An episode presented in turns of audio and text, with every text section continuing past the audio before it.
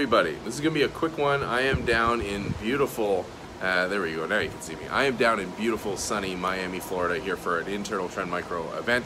And the keynote is about to start uh, in a few minutes, so I do not have that long for Mornings with Mark even though this is episode 50. So thank you for coming along on this journey. I'm um, gonna keep going. Uh, I think it's been really productive. I find a lot of value in it. I hope you do as well. It started some really cool conversations. Um, and last week we were talking a lot about getting started in cybersecurity. What do you need to know? How do you break in? And there's a ton of great stuff there. We're gonna keep talking about that um, later on in this week. But what I uh, wanted to let you know, what I was sort of on my mind today, uh, because I had a bit of an adventure getting down here from Ottawa yesterday. Um, we got detoured and rerouted, so I had a ton of time on the plane um, to continue to reading a book. Um, and I've been reading this really interesting novel uh, by Rob Reid. Um, it's called Always On. Let me just double check. After On, that's it. I always get the title mistaken, but it's After On, a novel of Silicon Valley by Rob Reid. And it's ostensibly about this social media company that goes way too far, um, and they uh, are, you know, selling access to feeds, all this kind of crazy stuff. Um, but it's under its roots, it's about AI and sort of the impact on society. Now, it's a lot to take in on the novel, and that's not what I really want to talk about, though it's a great book, you should absolutely read it. Um, what I want to talk about was sort of ethics around security and around technology because I think that's an uh, important subject that's often ignored, unfortunately. So I know I took a lot of, uh, I took a couple ethics courses part of my graduate degree, but it's not really normally offered as undergrad or not a question raised um, often, as we've seen from some examples of, you know, should we be doing this? And the thing that was most relevant in the news lately is the um, Location Smart Securus uh, location tracking um, for cell phone users in North America.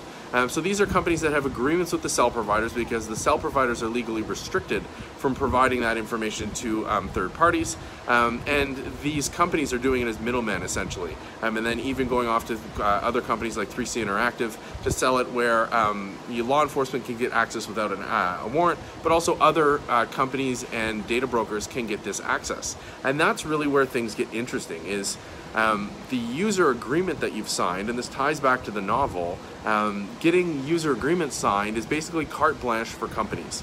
They are able to, or excuse carte blanche, not carte blanche. Um, it's been a long day. Um, so, a user agreement essentially gives companies carte blanche to do whatever they want. Uh, because in every user agreement I've ever seen and read, and I've read a lot of them unfortunately, um, they have this sort of clause at the end that says, oh, we can update this anytime we want. Um, and yes, legally they're probably covered, but should they be doing that? And that's a question we as security professionals need to ask ourselves quite often, especially around um, intrusive technologies that we're deploying. So years ago, I had this challenge come up uh, when I was working with an organization, and we were deploying um, web filtering, web proxy um, technology. So we had the ability to look into um, the web traffic going out and see who was surfing what, these kinds of things. And we had a strong discussion, came out with a um, you know really strong uh, position and policy that the team adhered to, and communicated out clearly, saying, "Here's how this technology works. Here's how our process works to use it. We are not looking at traffic unless there's a, a significant event that triggers us into an investigation that involves HR, this, that, and the other thing." So you know the fact that we had that discussion, I think, is what's relevant here, because obviously we as consumers are not having that discussion with the community, um, or we thought we did and set the law in place to prevent um, ISPs and mobile providers from providing that information, yet they're going around it in a perfectly legal way, but is it the right way? And I know morals and ethics change depending on where you are and the community and the norms, but I think as we go more global and be digital citizens, we really need to adjust and have these conversations more regularly. We need more granular privacy controls. We don't need these blanket EULAs that say, oh, I agreed to use your service, therefore I agree to anything you want in throughout time in perpetuity. Just because we can doesn't mean that we should. It's an interesting question. Um, you can spend years debating it, diving into it. Philosophers and ethicists have for a long time. But I think my takeaway for you for today is that um, A, you should read this book, After On, phenomenal book, very interesting. Um, it's a novel, it's a cool adventure story. Um, but more importantly, the takeaway here is that we need to actively have these types of ethics discussions because we have an insane amount of uh, power at our fingertips, uh, especially being security and privacy professionals. Um, just because we can, should we? That's what we need to start asking more often.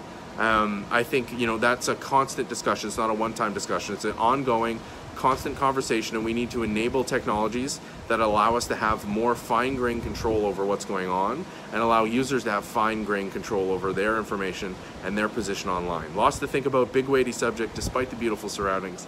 Again, I got a jet to get into this event. I'll be tweeting some stuff out today, I'm sure, but I'll be back tomorrow with another Mornings with Mark. Thanks for coming along with the ride. I'm looking forward to the next 50 episodes. Take care, everyone. Have a great Tuesday, because it's Tuesday. And I knew that without even thinking. Take care.